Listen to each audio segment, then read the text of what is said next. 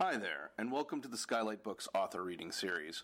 If you'd like to learn more about us and our many upcoming author events, please visit skylightbooks.com, where you can browse our inventory, buy books, and join our Friends with Benefits Club. You can also follow us on Twitter, Tumblr, and Facebook.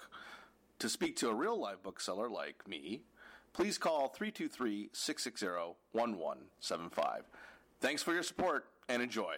Geoff Dyer's many books include the novel Jeff in Venice, Death in Varanasi, uh, But Beautiful, about jazz, uh, Yoga for People Who Can't Be Bothered to Do It, uh, Zona, about Tarkovsky's film Stalker, um, Out of Sheer Rage on D.H. Lawrence. Those are just a handful of them. Uh, he is a fellow of the Royal Society of Literature and a member of the American Academy of Arts and Scientists, Sciences. Uh, his books have won numerous prizes and have been translated into 24 languages. He's the writer in residence at USC. Um, Tosh Berman is a writer and publisher and editor for Tam Tam Books. His memoir, Tosh, Growing Up in Wallace Berman's World, was recently published by City Lights Books. And Molly Lambert is a writer from and in Los Angeles. Please welcome Geoff, Tosh, and Molly.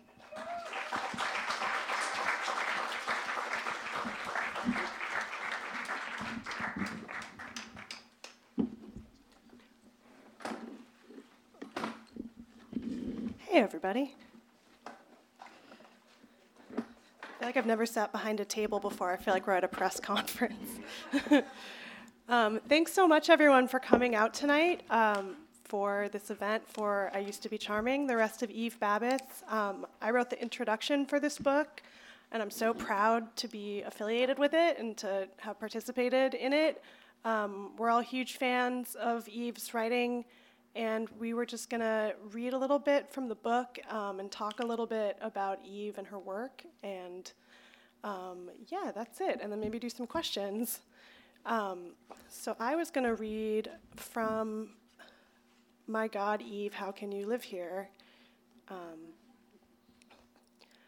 when my sister and I were still rather short, before I turned 13 and refused to go on any more vacations, my parents used to insist on wild adventures during which two weeks out of an otherwise perfect summer would be devoted to mountainous roads, flat deserts, or even the Crise de Folie when my father decided it would be a good idea to drive to Mexico City and back in our 48 Pontiac in 14 days. San Francisco, however, was a different story.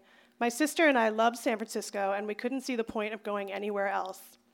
We loved Golden Gate Park, the Cliff House, Fisherman's Wharf, and Nob Hill. We loved it. We'd save up our money to spend on ravioli and Grant Street. It never occurred to either of us to wonder what kids who were raised in San Francisco would think if they had to go to LA. But now it occurs to me all the time because half my friends live in San Francisco, and flying back and forth all the time as I do, I am under constant fire with such questions as, But how can you live in LA? My poor friends from San Francisco mostly get booked into hotels other than the Chateau Marmont or the Sunset Marquis. The Chateau Marmont and the Sunset Marquis are the only two places people from San Francisco are ever even marginally content, unless whoever's paying for the trip can afford suites at the Beverly Hills Hotel or the Beverly Wilshire. The Chateau Marmont, with its slow elevators, high ceilings, and amazing views, is a bastion of grace holding on by its fingernails against time. Sunset Marquis is pure LA, but like the chateau, it doesn't have room service, and this seems to be what makes the difference. You cannot pick up the phone and get that deadly hotel food. But the Sunset Marquis has more than that. It has a kind of jolly ambience, like a summer camp for people involved in the industry. There are only three business constants in LA aerospace, real estate, and the industry. Since most of my friends from San Francisco come down to LA to do business with the industry, they should tell whomever, whomever it is who's making the reservations to forget about the Holiday Inns or any other of those inns, and that they'll take anything in the chateau, even an 8 by 10 cell, or that they want to stay at the Sunset Marquis. I realize what happens to people from San Francisco when they get off in the Burbank airport and suddenly it's hot, the buildings lie low, and it's my God, Eve, how can you live here? The first time I returned to LA after having moved to San Francisco, these moves are periodic notations in my life for the times I've decided to grow up and leave Hollywood. They last at most three months, and then I am drawn back to LA irresistibly. Just for a day or so, I say to myself, and then suddenly I'm back. My moves to San Francisco seem to occur about once every seven years. People from San Francisco never come to LA for a vacation the way I'd fly up north just because it's so nice. People from San Francisco think LA is horrible enough just standing there like that without having to actually go voluntarily. It's funny, too, you know, because it's a snap to convert New Yorkers into giving up and loving Los Angeles. Italians take to Hollywood without a backward glance. Englishmen come practically armed with more knowledge about LA than even I know and plunk themselves right into the mainstream with odd remarks about the engineering miracles of the freeway, of all things. And the French, well, they can live anywhere. But my friends from San Francisco won't budge. Like an evil sister who's gone on the stage and enchanted the world, LA may be all right for everyone else, but San Francisco knows all about her and is not impressed. She simply won't do, Ladylike San Francisco says. She won't do it all. And when it's unavoidable for business reasons that the northern sister make a trip to the grisly south, she holds her breath until she once more flies over the narrow escape of water that is the San Francisco airport. Meanwhile, people from LA think, wouldn't it be nice to go up and visit darling San Francisco? I know she won't mind. It's like that, I think, from what I've been able to see. And I wouldn't have noticed how little they can stand us up there if I hadn't become aware of the adverbial clause to LA. Looking at a horrible gold chain that you're supposed to wear around your waist, a person from San Francisco will say, to LA. A person from LA will say, my God, how horrible, it's so Las Vegas. Rent a car, that's rule one. Let's say that you were from San Francisco and you had to come down to LA for a whole week on business, although you've tried everything to avoid it, but it turns out you have to, and that's all there is to it. The first thing to do, if you haven't done it already, is learn to drive. You will be abjectly miserable in LA if you're at the mercy of other people's cars. You must have your own unit. After you've learned to drive, all you have to do when you get to LA is rent a car and drive to your hotel, which is hopefully not the Continental Hyatt House or a Ramada Inn unless you really want to immerse yourself in orange plastic. Once you have the keys and are in the airport parking lot ready to go, check your attitude. After all, it's your life. The ideas that you have about cities that you've always known don't work in LA, and once you toss those aside, you'll be much better off. Also, don't break any traffic laws in LA. The LAPD is incorruptible and humorless. Forget about downtown museums, parks, and all the other things pointed to with pride in every town worth its salt except LA. The fact that LA does have a downtown museums and parks has nothing to do with it, and everyone here knows it. I was downtown once four years ago to pay a ticket. It was awful. The museum, designed to look like a riverboat floating down the Nile with water and bridges all around, is no fun at all now that the water's been drained, and it never was much fun anyway, unless you've seen this gorgeous Vuillard they've got upstairs with the French Impressionists, or the LA Artists exhibit that's always there. Or if you like Varèse's music and you go to a Monday evening concert where pieces that are too far out for anyone else to touch with a stick are performed regularly by LA musicians who are so adept at sight reading from all the studio work they've done that they can pick up Alban Berg and just play it. LA doesn't have anything as much fun as Golden Gate Park, but it does have Griffith Park, which is nice to wander in, especially by car, especially up to the observatory where James Dean tried to save Sal Mineo's life in Rebel Without a Cause. There are two babbling brooks up there, one in Fern Dell, which is a primeval heart's desire, just smothered in huge ferns, mossy stones, and wild strawberries. The other brook is in the bird sanctuary where the Byrds' first album cover picture was taken, which is across the street from the Greek Theater. If you went to Vermont and Hollywood Boulevard, and loaded yourself up on Italian cheese, artichoke hearts, and salami from Delmonico's, and went next door to Samo's pastry shop and brought fresh Italian strawberry tarts, you could then drive straight up Vermont north and go sit down on the luscious green grass by the Greek Theater and look at the trees. Or you could take the same stuff over to Barnsdall Park, which is just two blocks away, south of Hollywood Boulevard and about a block west of Vermont. There, you could look at more trees and grass and see some rather crumbling Frank Lloyd Wright buildings, which sometimes house sweet little exhibits of Maxfield Parrish paintings or photography shows. However, if you're like most people, you, won't, you probably won't drive farther east than La Brea and so won't know. Nobody knows about anything in LA except the people who already live here, and most of us never think of taking our out of town friends anywhere but those daffy fake places in the marina. Don't go to the marina. Whatever you do, don't even let your business associates take you there for Sunday brunch. You'll fall into a slough of despair, despair, which will be almost impossible to shake. Don't go to the marina even if you like stewardesses. They're all out of work now and aren't smiling. The marina is of doubtful interest. These fantastic and troubled new apartment buildings keep incessantly going up, and the stewardesses who move out of one and into another newer one when it gets dirty, which usually takes six months, share the unbelievable rent so they can get tan and ride their bicycles along the bicycle paths in hopes of meeting their male equivalent or someone interesting. If you really wanted to see a bunch of stewardesses, you'd already be living in LA, or you'd live in Sausalito and think the Trident is just wonderful. I'm not writing this piece for people who like the Trident. But suppose you'd like to see something grandiose and flashy, something that lives up to your every expectation of Hollywood and Southern California that you've ever, in your weaker moments, owned up to. Then you should take your car out of the parking lot of the Chateau Marmont or the Sunset Marquis and point it west on Sunset and drive to the Beverly Hills Hotel. Like all truly great hotels on earth, the Beverly Hills is an unflinching masterpiece, better than any museum, shopping center, or the Paris Opera House. There is nothing going on at the Beverly Hills other than a constant battle to maintain perfection. It's better than Chartres because there are no groups of tourists moving from place to place under the supervision of a knowledgeable guide. You can wander around instead at your own pace, and no one has to tell you what to look for.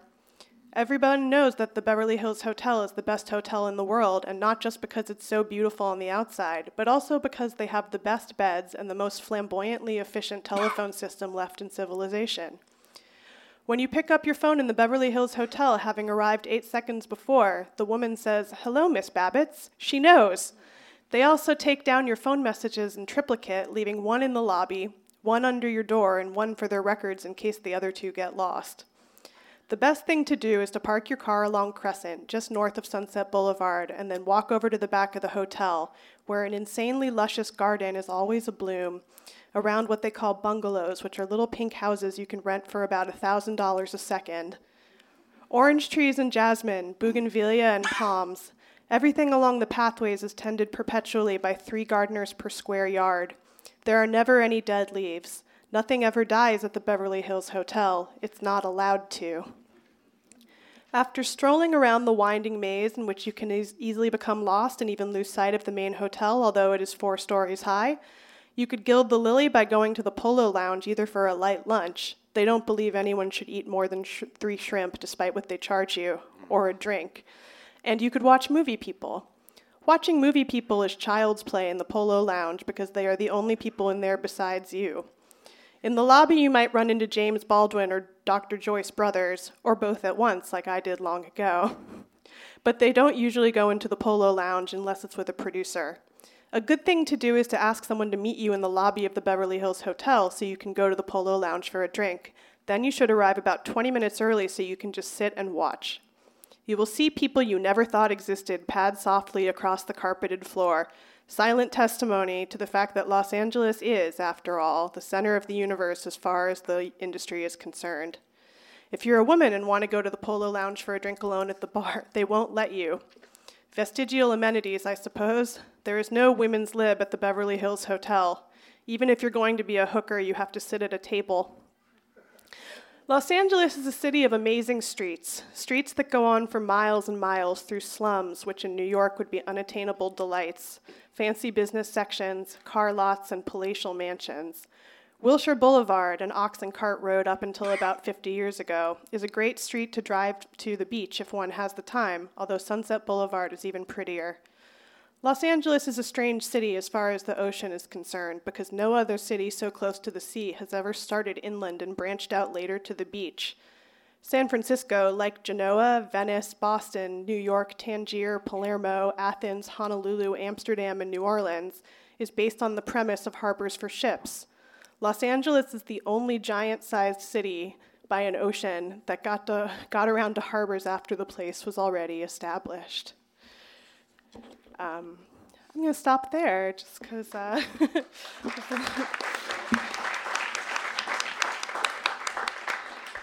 so, uh, so yeah, that's just a, a taste of a, a, great example of Eve's writing, uh, particularly about Los Angeles. Um, Tosh, do you want to read from your book, or do Uh, you don't have to? my book.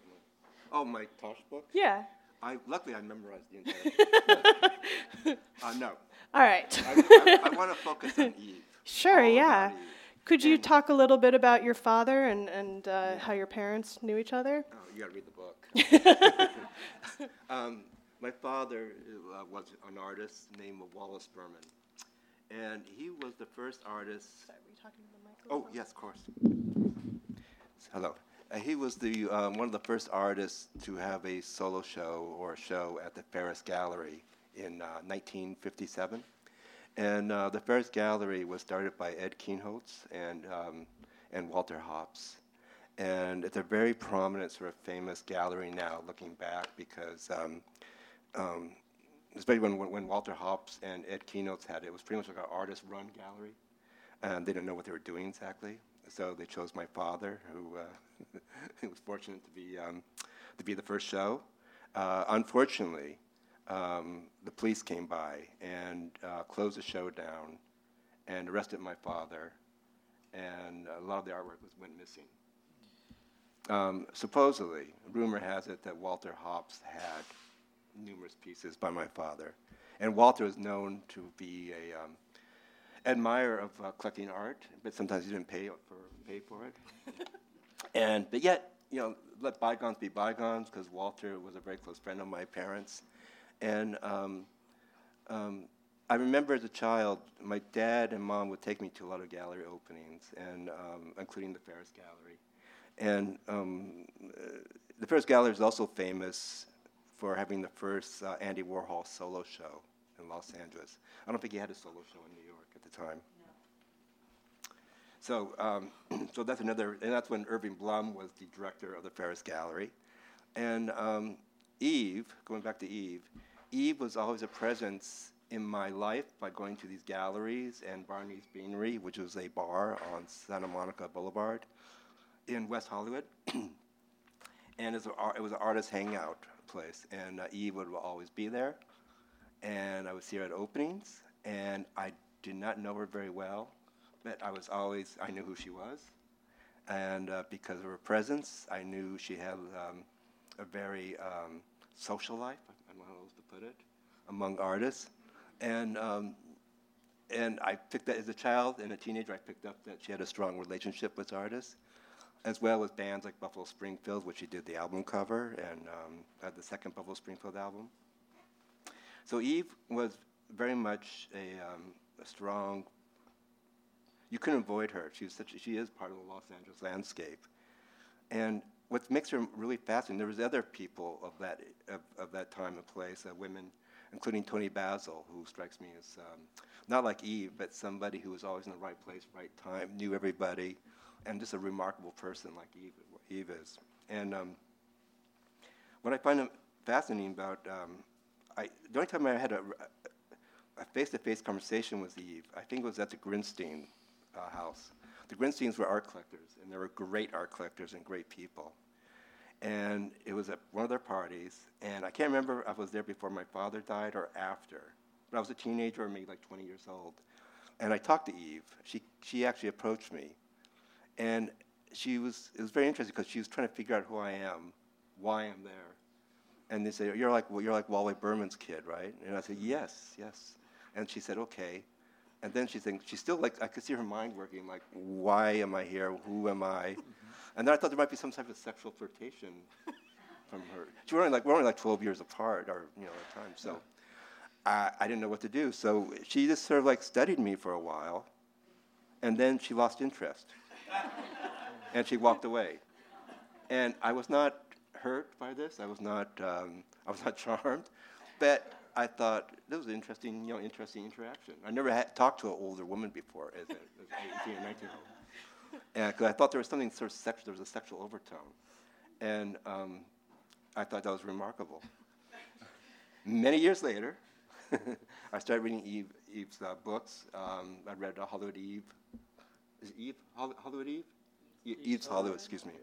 Uh, that was the first book of hers I read. I really liked it. But to be honest, I used to be Charming was my favorite Eve book because it deals with my history, uh, my social history of sense, especially when she writes about the Ferus Gallery. and um, The Doors about Jim Morrison, and her, her, her, her, her chapter or article on Walter Hopps and the Marcel Duchamp opening, uh, which I went to as a child. That was, um, I was like eight or nine years old when I went to see, and I met Duchamp. Um, I did not play chess with Duchamp, nor did I take my clothes off, but, but even a child, that was such a famous, iconic picture. And uh, Julian Wasser, who took the photograph, um, was a, another well-known Los Angeles citizen who took photographs of numerous celebrities, but also he would go to nightclubs, document nightclubs. Um, and during the punk years, which I was totally involved in, he went to a lot of punk clubs and photographed the scenes there. So um, Eve's world was totally separate from me because we were sort of 12 years apart, and she was into like music that I was not into, which is like um, sort of the Laurel Canyon sound, which I hated. I still do. but I admire her because her appreciation, and she's very much part of that world.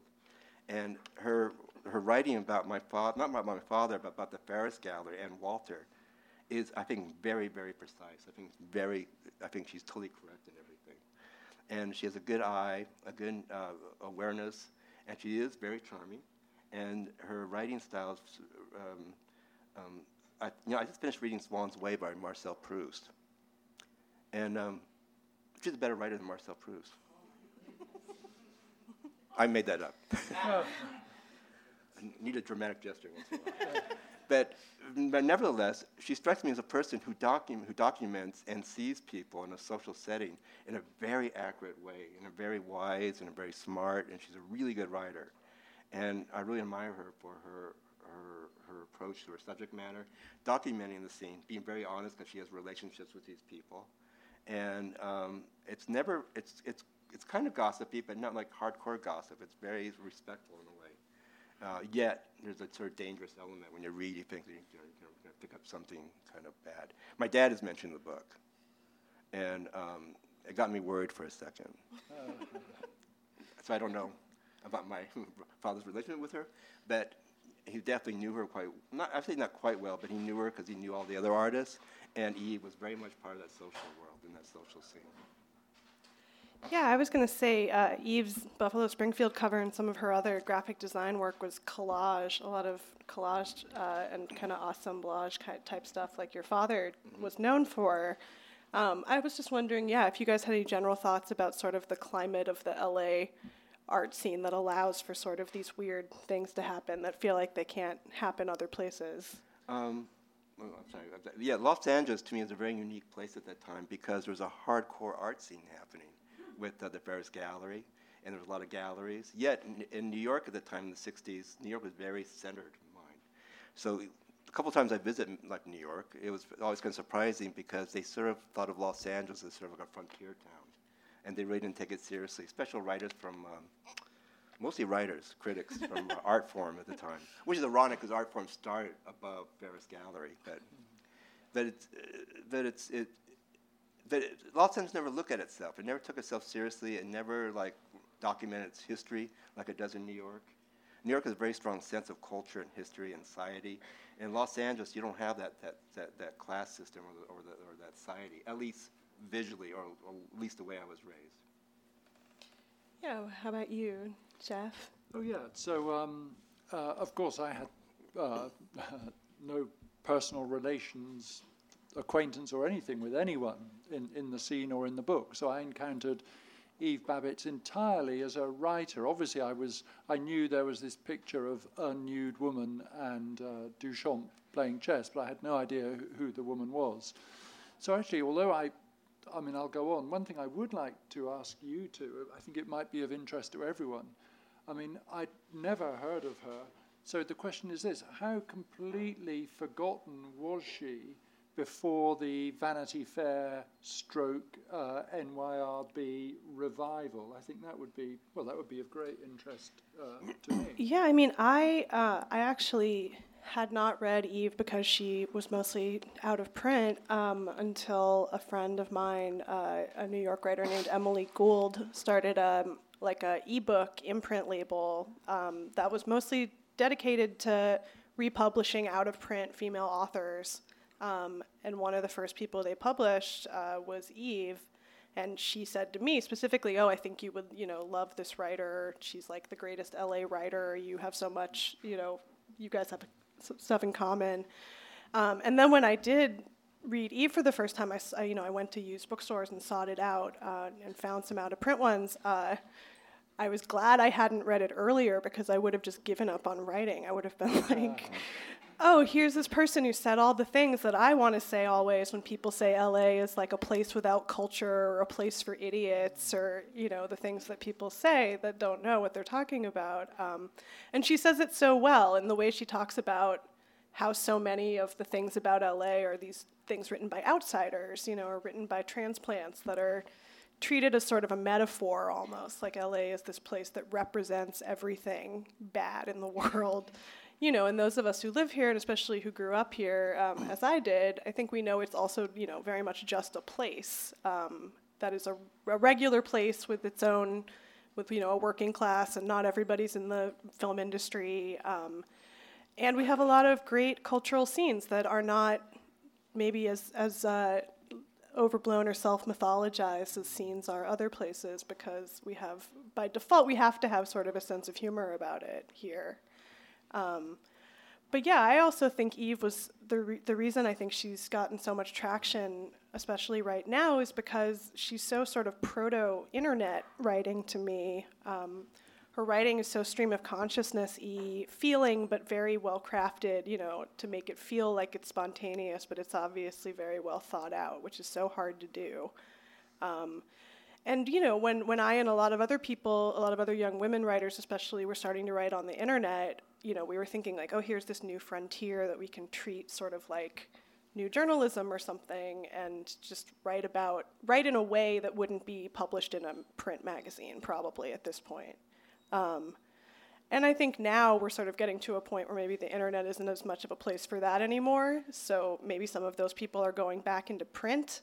Um, I've mentioned Jia Tolentino's book, Trick Mirror, which is a book of essays about the internet and uh, femininity and, and stuff that I really feel like is sort of, she's another writer who came out of the internet who I feel like has just a very strong voice and is very much herself and, you know, is speaking from a first person point of view. Uh, so yeah, I think Eve's sort of ability to speak speak through time and feel so modern is what makes her, you know, sort of impossible to forget. But but uh, so but the question was, what? I mean, I'm wondering how completely was she forgotten, or did she uh, live on as a sort of local uh, legend, if you like?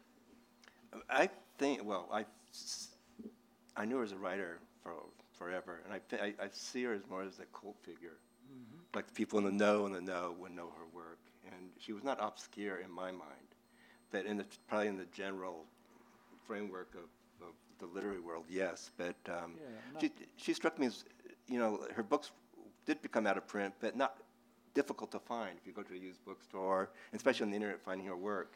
And she has a colorful history. I mean, like her, you know, her godfather is Stravinsky. That's kind of amazing to me. And her father, I mean, her Stravinsky was her godfather, excuse me and her father was a violinist, and um, um, so she has this really, really deep cultural background.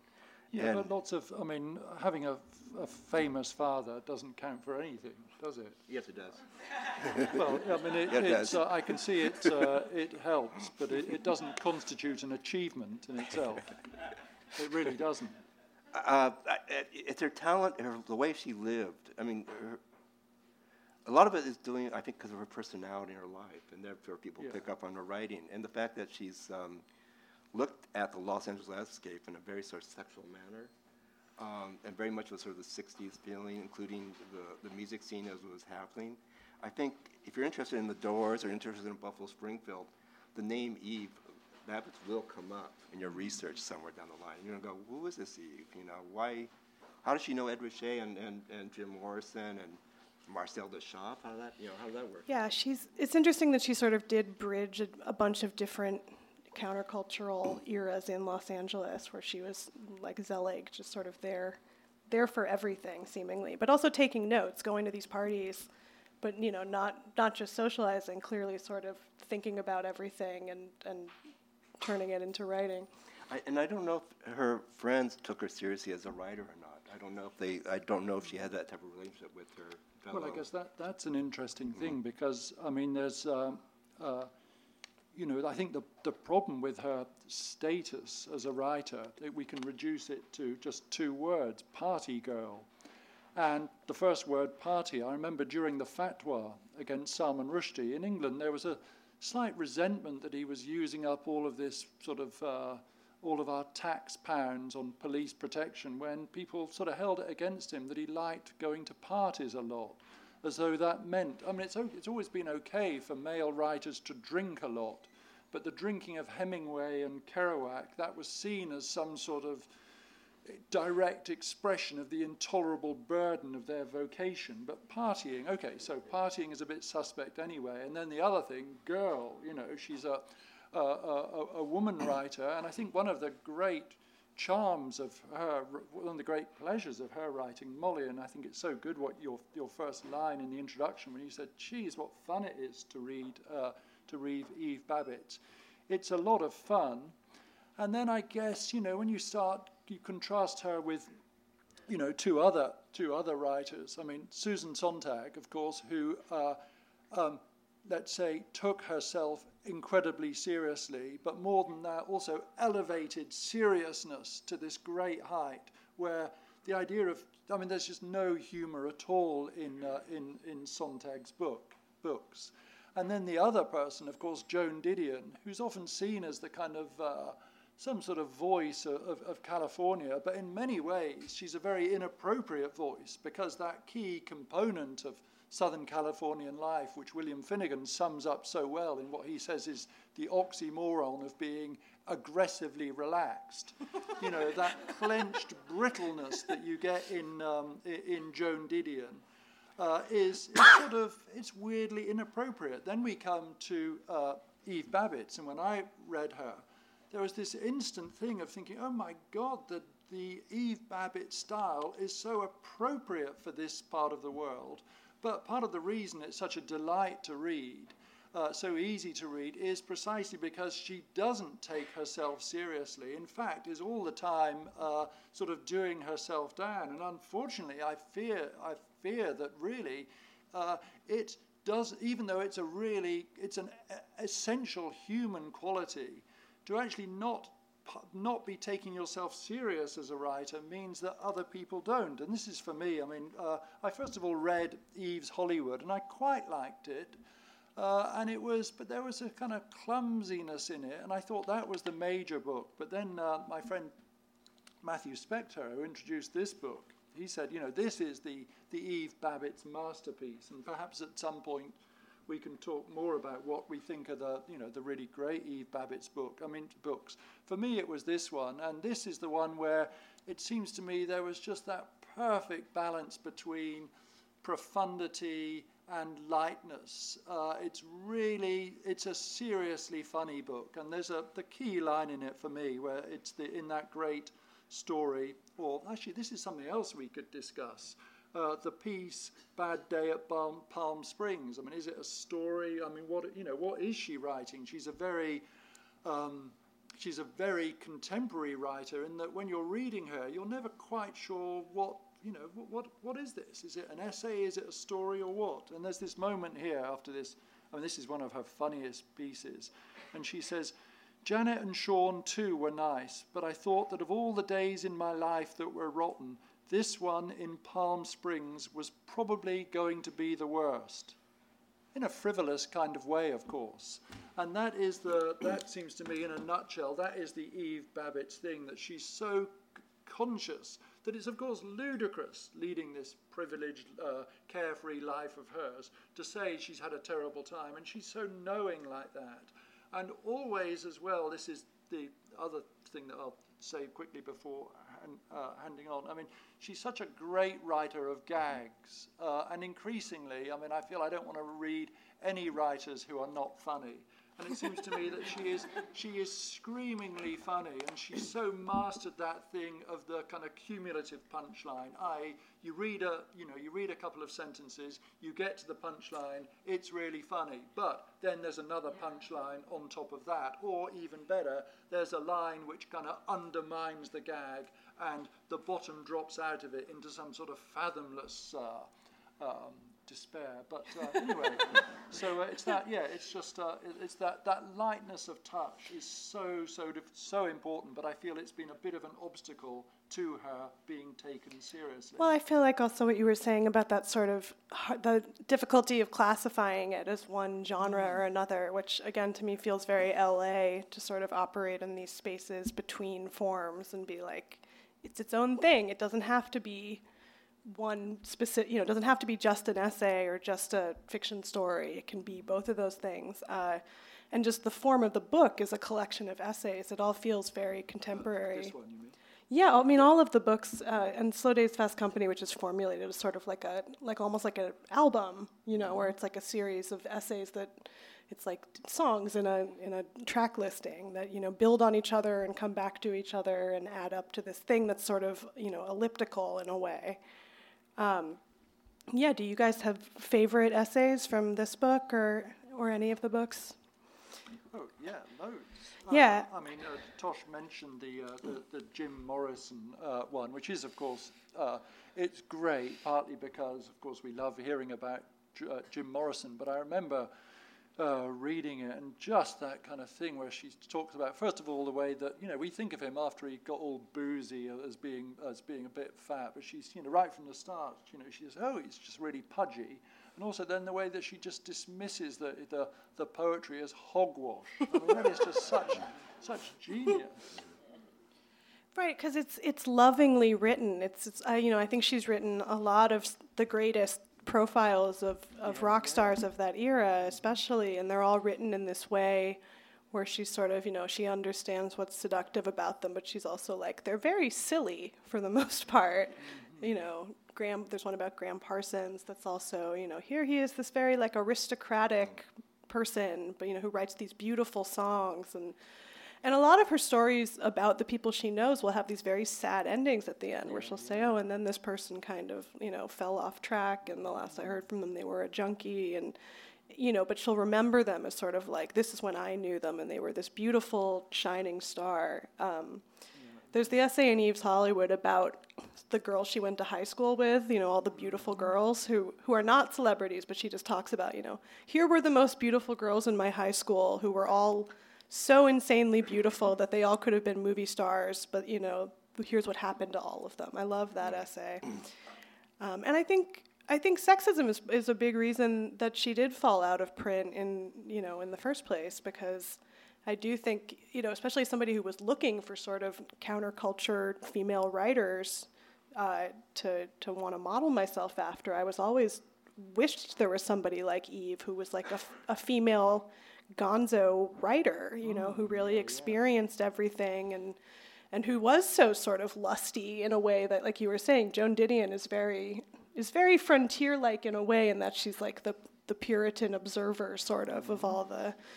Um, but that makes sense because she's from Sacramento, which is which is sort of a buttoned up place, and you know it's more of a.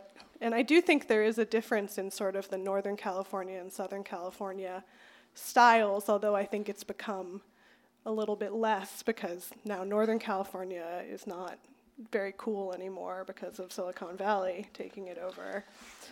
It's a tragedy. Yeah, so I'm glad I'm glad people are now recognizing uh, that LA has culture. Um, although obviously those of us who've been here all along are like about time. um, I mean, yeah, and it's uh, I, I like these trips that she does to San Francisco, and it's these sort of off the cuff moments of brilliance that I enjoy so much. She goes to hear Allen Ginsberg read Howl, you know, it's outrageous. Uh, and she says the thing that really shocked her, she says, is that a man of that age could be wearing sandals. um, so it is really, I mean, there's just so, I mean, we, don't, we could spend ages just reading out our favourite bits, but yeah, there's just a ton of, uh, a ton of stuff uh, uh, like, like that.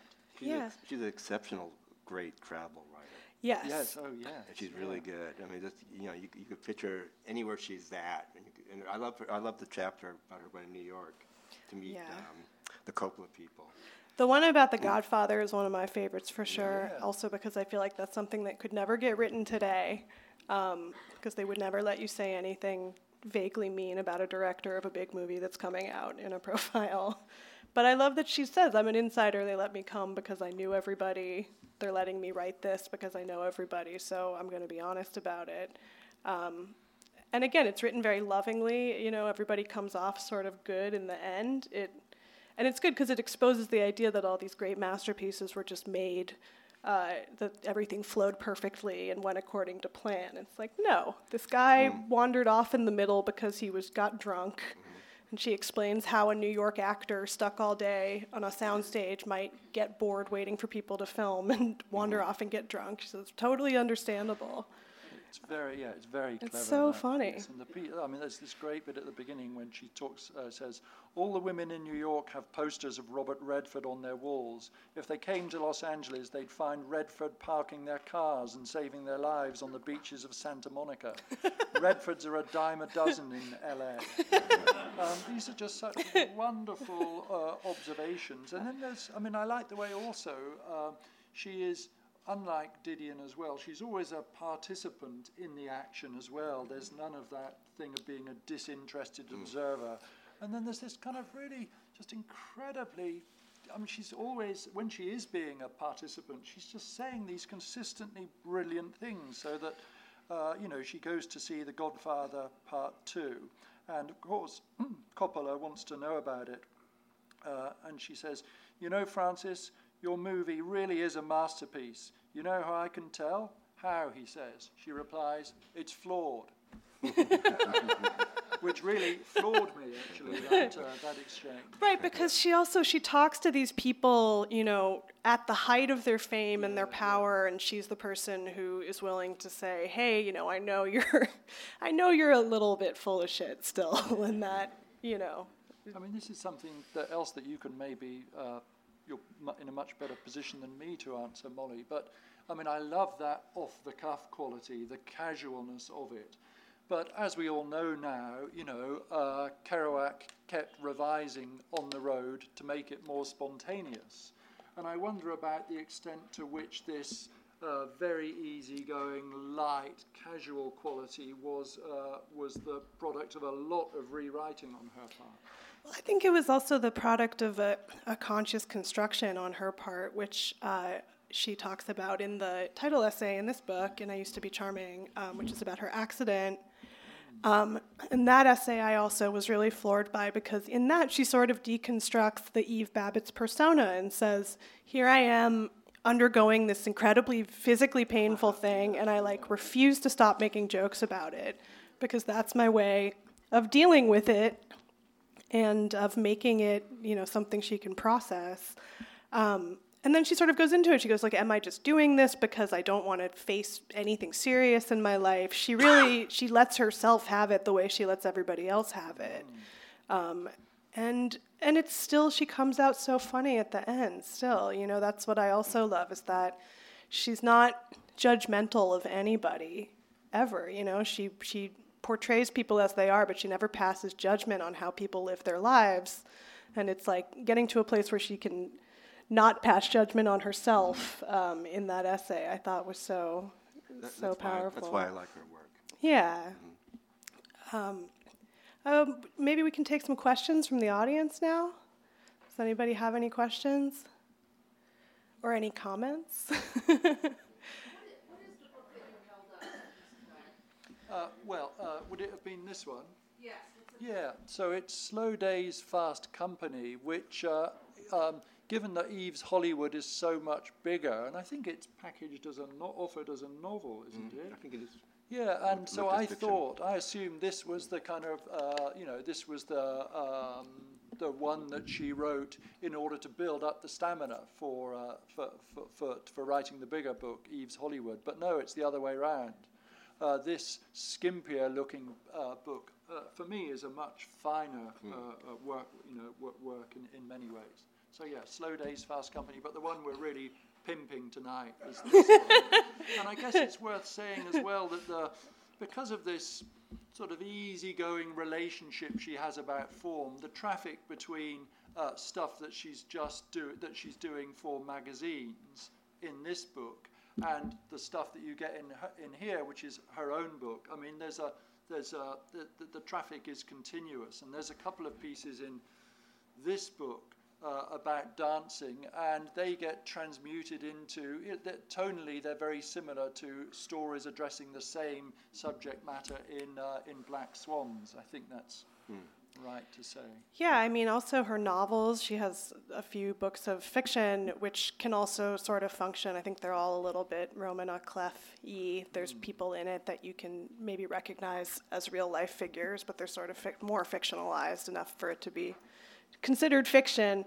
But ag- yeah, again, I just feel like she really fits in with all these Ferus Gallery mm-hmm. artists in that, in the you know that she's just making completely new things that have nothing to do with sort of the old ways because there's not that pressure to be part of a you know a tradition Ferus Gallery, I think, must, must have been very, very difficult for a certain type of uh, woman to be involved in. For Because sure. It was a very much of a male-orientated. well she was culture. clearly present in all these boys clubs um, but she also is friends with lots of women which is the other thing you know when i found out that she and anne rice were friends that was very it's like oh right because they're both just like female weirdos with their creating your own world and i think it is sort of lonelier to be a woman who does things like that who d- to, you know and that to me is what i found so inspiring about her is this is somebody who really just dedicated herself to her craft who had a mission that she had to make these things and did it. Um, but you know all these all these artists that were male you know had wives i think to sort of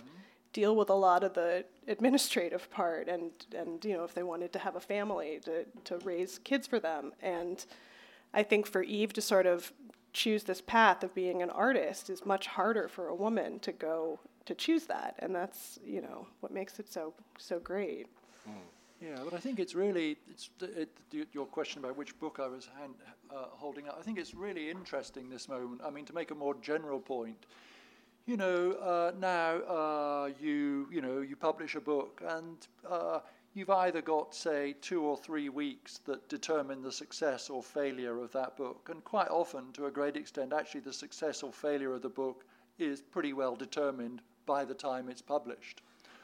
That's depressing, of course. um, uh, but I think one of the wonderful things about the NYRB thing is that they're reissuing these books, which have often been uh, um, forgotten. And what they're doing, they've redefined the idea of the classic, i.e., quite often they're public, republish, reissuing forgotten books as classics, which, and cla- by classics, they mean actually book that sank without trace the moment it was published. And I think, I mean, so there's all, so they've had, there have been some very successful uh, rehabilitations, if you like. I guess the one of the biggest ones would be Stoner by, by John Williams. And I think it's going to be really interesting now that I think I'm, I'm right in saying that, you know, this is the, re- it's all in print now, Eve Babitz. So there's that body of work. And I reckon it'll be interesting to see if uh, her status as a writer, that's the crucial thing, um, uh, can, you know will be properly will be properly achieved now, and if she'll be discussed seriously. And I think as part of that as well, you've got to concede that not all the books are of equal value. I mean, L.A. Woman seems to me an incredibly weak book. I hope I'm not uh, offending anyone else. Uh, that, that was my favorite book. Well, I like I Oh, the like them Doors all. I think sorry. they're interesting too. You know, because again, like you were saying, it's like, well, it's flawed. It's not perfect. Mm-hmm. You know, if it were, nobody's got a perfect. You know, you have to try things, and again, I think that is a thing. LA gives you a lot of space to sort of try things out, just in terms of, you know, there's feels like there's physical space, uh, but also just mental space to sort of go in directions that maybe other people, you know, you're not working off a blueprint of somebody else. Um, Mirandi um, is Eve's sister. She's in the front row tonight. We're very happy to have her here. Um, would you like to have a mic? Yeah. Sure. Thank you so much. Uh, Uh, Actually, I just wanted to to answer a couple of your questions. please, Because I'm Eve's sister, uh, Mirandi. And uh, one of the questions I thought I she really did sink entirely from sight for quite a long time, and uh, it was which you know she took it took that you know, and she's been very reclusive, and uh, but you know it was Lili, Lili Anolik's interest, which uh, you know I kind of worked alongside Lili for about three years, you know, just to get the Vanity Fair piece out you know, which then led to, you know, everything really pretty much, you know, working with Erica again and, and redoing the, you know, Eve's books. She also, uh, I just wanted to tell you she totally rewrote everything constantly. it was an arduous, you know, process to get to that lightness, you know, uh, and uh, and so I think she was pretty serious as a writer always. And uh, anyway, so that's what I wanted. Can I ask a follow-up question? Sure. I mean, all all writers feel hard done by. Um, you know, they all feel they haven't got the recognition they deserve. But I wonder, was the, I mean, the fact that she hasn't written much in the last however many years, did she feel that she hadn't had uh, uh, uh, recognition as a writer that she deserved, and did, and did that play a part in her sort of not not Well, not you know, not more? really. I think what happened was uh, she kept on writing really up until the uh, accident. And which was in 1997. And uh, it was so major, you know, and her her herself afterwards was so completely different. You know that she just she tried. You know, the, the piece that is in this book, "I Used to Be Charming," you know, was was you know really really hard work for about two years to even you know, pull that out of her. And it was kind of a mess. And, you know, she just said, that's it. I'm not to, I, I can't do this, so I don't want to not do it. You know, I don't want to be bad at it. So she just withdrew and, you know, became really very reclusive and kind of just got rid of everybody she could get rid of, you know, which did not include me, but I'm probably. only because I'm family, you know. But it was a, you know, it was uh, she she just I don't think she could write anymore, you know, or she would have, you know, because it was always her heart, you know, to write. And uh, so anyway, Um, yeah, I want to say I think I used to be charming is you know one of her greatest works, absolutely. Um, and so all the editing and work that went into it, you know, yeah, thank I you know so Sarah. much. Thank you, thank you, Sarah. you know. Yeah, and thanks to Sarah Kramer of the New York Review of Books, who is not here tonight because she's in New York, but set this all up. Um, And she asked us. She said many kind things. Yeah. about all of you for being here, and she said actually that this was the panel that she would most like to sit with. that she'd almost fly out here just to do it. Well, now that we have you here, maybe you could convey uh, a personal request to Eve from me that, uh, you know, if she could be persuaded to write something else. I mean, I've always hoped that she would write something about Art Pepper. Wow. That's not an unreasonable request, is it? well, that, that job belongs to our cousin Laurie Pepper. Indeed. I, I mean, you know, uh, I know that Laurie has done that, but you Yeah. know, I'm always interested to get Eve's take on, On anybody. art? Wow. But uh, You know, she just, she just, it just doesn't flow anymore. She can't make it happen. So I think she's written all we're going to get out of her. I've, yeah, I've seen she's made some sort of self-deprecating comments about like, oh well, you know, what good is all the attention now? Yes, she just, yeah, she said, yeah. She said, publicity is really wonderful, except when you're in your 70s. but again, that was such a funny thing to It's say, you know. She's still funny. you know, Yeah. she's still totally got that. You know. Um, well, thank you so much, everybody. Anyone else have any questions or anything? We've, we've met on a couple of panels, right? I think I saw you with Lily Alex. Um, we'll chit chat. Sorry.